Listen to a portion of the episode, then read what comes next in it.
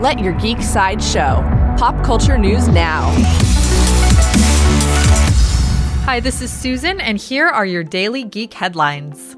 In D C movie news, director James Wan announced on his Instagram that all work on the upcoming Aquaman film has been officially completed.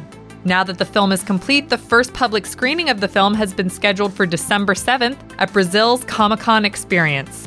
Aquaman is scheduled to officially open in theaters on December twenty-first.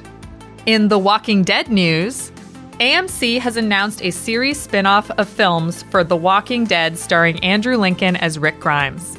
The episode that aired on Sunday, November fourth, was the actor's final appearance in the television series. But the first of these films will focus on what followed Rick's serious injuries. A M C has not specified how these films will be premiered, whether through their network or theatrically. In D C television news, actress Angelica Washington has been cast in the upcoming Stargirl series for D C Universe.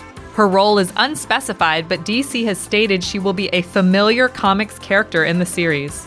Actress Breck Bassinger was previously cast in the title role, and Stargirl is expected to debut in twenty nineteen exclusively on the D C Universe streaming service.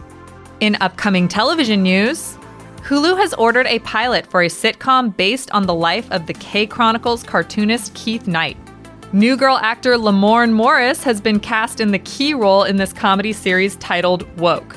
Woke will combine live action and animated sequences, and production is set to begin in January twenty nineteen. This has been your daily Geek Headlines update. For even more ad-free pop culture news and content, visit Geek Side Show dot com. Thank you for listening, and don't forget to let your geek side show.